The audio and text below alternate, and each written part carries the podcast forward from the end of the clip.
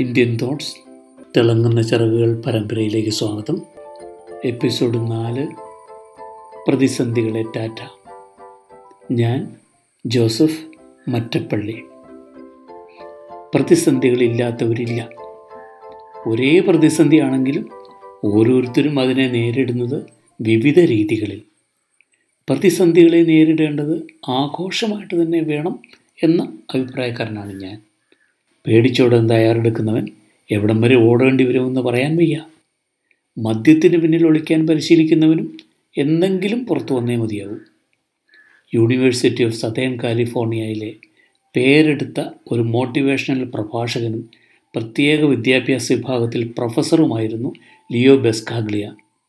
അദ്ദേഹത്തിന്റെ അമ്മ അവരുടെ വീട്ടിൽ വെച്ച് നടത്തിയ ദുരിതത്താഴ് മിസറി ഡിന്നർ എന്ന് വിളിക്കുന്ന ഒരു ചടങ്ങിന്റെ കഥ അദ്ദേഹം പറയുന്നു. ഒരു ദിവസം ജോലിയും കഴിഞ്ഞ് പപ്പ വീട്ടിൽ വരുന്നു. എല്ലാവരെയും വിളിച്ച് ചുറ്റും നിർത്തി പറയുന്നു എന്റെ ബിസിനസ് പാർട്ട്ണർ എന്നെ വഞ്ചിച്ചു. സർവതും കൈക്കലാക്കി അയാൾ അപ്രത്യക്ഷനായിരിക്കുന്നു. നാം ഇനി പൂർണ ദാരിദ്ര്യത്തിലായിരിക്കും കഴിയേണ്ടി വരിക. എല്ലാവരും സ്തബ്ധരായി നിന്നുപോയി.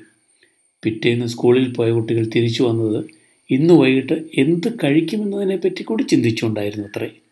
പ്രൊഫസർ ലിയോ ബെസ്കാഗ്ലിയ പറയുന്നത് അന്നായിരുന്നു ആ വീട്ടിൽ ഏറ്റവും വലിയ ആഘോഷം നടന്നതെന്നാണ് ആരോടും ചോദിക്കാതെ അല്പം ആഭരണമൊക്കെ വിറ്റ് മനോഹരമായ ഒരു അത്താഴുണ്ടാക്കി തയ്യാറായിരുന്നു ലേഡി ബെസ്കാഗ്ലിയ. ആ സദ്യയെയാണ് ദുരിത സദ്യ എന്ന് പ്രൊഫസർ ലിയോ വിളിക്കുന്നത്.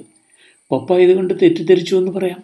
മമ്മായിക്ക് എന്തോ കുഴപ്പമുണ്ടായിരിക്കുന്നു എന്ന് തന്നെയായിരുന്നു പപ്പ കരുതിയത്. നിനക്ക് എന്ത് പറ്റി? പപ്പ ചോദിച്ചു. മിസസ് ബെസ്കാഗ്ലിയ പറഞ്ഞു ഇപ്പോഴാണ് സന്തോഷിക്കേണ്ടത്.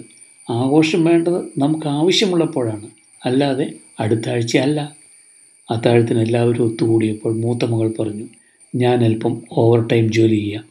ലിയോ പറഞ്ഞു ഞാൻ മാസികകൾ വിൽക്കാം. തകർച്ചയുടെ ദൈന്യത പെട്ടെന്ന് ഉയരാനുള്ള ആവേശമായി മാറി. ബസ്കാഗ്ലിയ ദമ്പതികൾ കടന്നുപോയത് അവർക്ക് പോയതിനേക്കാൾ ഏറെ സമ്പാദിച്ചുകൊണ്ടായിരുന്നു. ഒരിക്കലൊരു യോദ്ധാവ് ആയുധ പരിശീലനത്തിനായി കളരിയിൽ ചെന്നു. ഒന്നൊന്നായി പ്രതിരോധത്തിന്റെയും ആക്രമണത്തിന്റെയും ചുവടുകൾ യോദ്ധാവ് പഠിച്ചു പരിശീലകൻ വ്യാളിയെ കൊല്ലുന്നതിൽ കൂടുതൽ പരിശീലനവും യോദ്ധാവിന് നൽകി. ഇനി യഥാർത്ഥ വ്യാളികളെ കൊല്ലാൻ തയ്യാറായിക്കൊള്ളുകയെന്ന് പരിശീലകൻ പറഞ്ഞു. ഇത് കേട്ടത് യോദ്ധാവ് വിറയ്ക്കാൻ തുടങ്ങി. പരിശീലകൻ കലകളോട് പറഞ്ഞു ഞാൻ നിനക്കൊരു മന്ത്രവും തരുന്നു. വ്യാളിയെ കാണുമ്പോൾ ഈ മന്ത്രം ചൊല്ലുക വ്യാളി നിസ്സഹായനായി മാറും. പരിശീലകന് യോദ്ധാവിന് വലിയ വിശ്വാസമായിരുന്നു. താമസിയാതെ അയാൾ പ്രസിദ്ധനായ വ്യാളിക്കൊലയാളിയായി മാറി. പട്ടണത്തിലെങ്ങും അയാളുടെ പ്രശസ്തി വ്യാപിച്ചു. കുറച്ചുനാൾ കഴിഞ്ഞ് പരിശീലകനെ വീണ്ടും കാണാനിടയായപ്പോഴാണ് മന്ത്രത്തിൽ ഒരു കഥയുമില്ലായിരുന്നെന്ന് യോദ്ധ പറഞ്ഞത്. ഒരാൾ ബിസിനസ്സിൽ അടിപടലം തകർന്ന് ബീച്ചിൽ വന്നിരുന്നൊരു കഥയുണ്ട്. യാദൃശ്ചികമായി അയാൾ ഒരു മധ്യവയസ്കനുമായി പരിചയപ്പെട്ടു. തന്റെ തകർച്ചയുടെ കഥ ഈ ബിസിനസ്സുകാരൻ അയാളോട് പറഞ്ഞു. എല്ലാം കേട്ട് കഴിഞ്ഞപ്പോൾ അയാൾ തന്റെ പോക്കറ്റിൽ നിന്ന് ചെക്ക് ബുക്ക് എടുത്ത് ഒരു ലക്ഷം ഡോളറിന്റെ ഒരു ചെക്ക് എഴുതി കൊടുത്തിട്ട് പറഞ്ഞു അടുത്ത വർഷം ഇതേ ദിവസം ഇതേ സമയത്ത് ഞാൻ വരും. അപ്പോൾ മുഴുവൻ തുകയും തിരിച്ചു ഇല്ലെങ്കിൽ ഇത്രയും പറഞ്ഞിട്ട് അപരിചിതം പോവുകയും ചെയ്തു. ഈ ചെക്കിൽ ഒപ്പിട്ടിരിക്കുന്നത് ആരാണെന്ന് ബിസിനസ്സുകാരൻ നോക്കി. ഹ്യൂറോ ബഫ് എന്നാണ് എഴുതിയിരുന്നത്. ഇയാൾ പോയി കഴിഞ്ഞപ്പോഴാണ് ഇത് കുപ്രസിദ്ധമായ അമേരിക്കൻ മയക്കുമരുന്ന് സംഘത്തിന്റെ തലവന്റെ പേരാണല്ലോ എന്നോർത്തത്.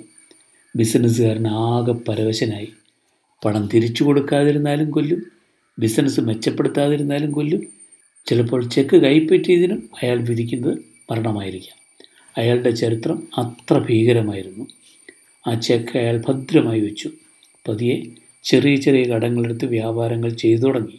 ഒക്കെയാണെങ്കിലും അത്യാവശ്യം വന്നാൽ ചെക്ക് മാറണമെന്നും അയാൾ വിചാരിച്ചിരുന്നു. ഒന്നും വേണ്ടി വന്നില്ല. ബിസിനസ് വളർന്നു. കൃത്യം മുന്നൂറ്റി അറുപത്തഞ്ച് ദിവസം കഴിഞ്ഞപ്പോൾ ചെക്കുമായി ഇയാൾ ബീച്ചിലെത്തി. ഏറെ നേരം നിന്നിട്ടും ആളിനെ കാണാതായപ്പോൾ അവിടെ ഡ്യൂട്ടിയിലുണ്ടായിരുന്ന ഹോം ഗാർഡിനോട് ഇങ്ങനെ ഒരാളിനെ പറ്റി അന്വേഷിച്ചു. അദ്ദേഹത്തിന്റെ പേര് പറഞ്ഞു. ഇങ്ങനെ ഒരു ചെക്ക് കിട്ടിയിരുന്നെന്നും പറഞ്ഞു. അത്രയും കേട്ടപ്പോൾ ഗാർഡിന് കാര്യം മനസ്സിലായി. മാനസിക ആശുപത്രിയിൽ നിന്നും ചാടി. ആ പേരിൽ ഒരാൾ ബീച്ചിലൂടെ കുറച്ചുനാൾ അലഞ്ഞു നടന്നിരുന്നെന്നും കുറേ ചെക്കുകൾ വിതരണം ചെയ്തിരുന്നെന്നും ഗാർഡ് പറഞ്ഞു. അത്രയും പണം കയ്യിലുണ്ടെന്ന ആത്മവിശ്വാസം ആ ബിസിനസ്സുകാരന്റെ ഭാവി മാറ്റിമറിച്ചു. യഥാർത്ഥ ജീവിതത്തിലാണെങ്കിലും പ്രതിസന്ധികളിൽ നമ്മുടെ ജയാപജയങ്ങൾ നിശ്ചയിക്കുന്നത് മനസ്സ് തന്നെ. ഈ മനസ്സിനെ മെരുക്കാൻ പഠിച്ചാൽ പടുകുഴിയിൽ നിന്ന് പോലും ഉയർത്തെണീൽക്കാൻ ആർക്കും കഴിഞ്ഞെന്നിരിക്കും. പ്രതിസന്ധികൾക്ക് മിക്കപ്പോഴും നായ്ക്കളുടെ സ്വഭാവമാണ് തിരിഞ്ഞു നിന്നാൽ ഓടിക്കളയും. മികച്ച മനോഭാവം എന്ന് പറയുന്നത് ഭേദപ്പെട്ട ഭാവിയിലേക്കുള്ള ഒരുവന്റെ പാസ്പോർട്ടാണെന്നാണ് ജെഫ് കെല്ലർ പറയുന്നത്. നന്ദി വീണ്ടും കാണാം.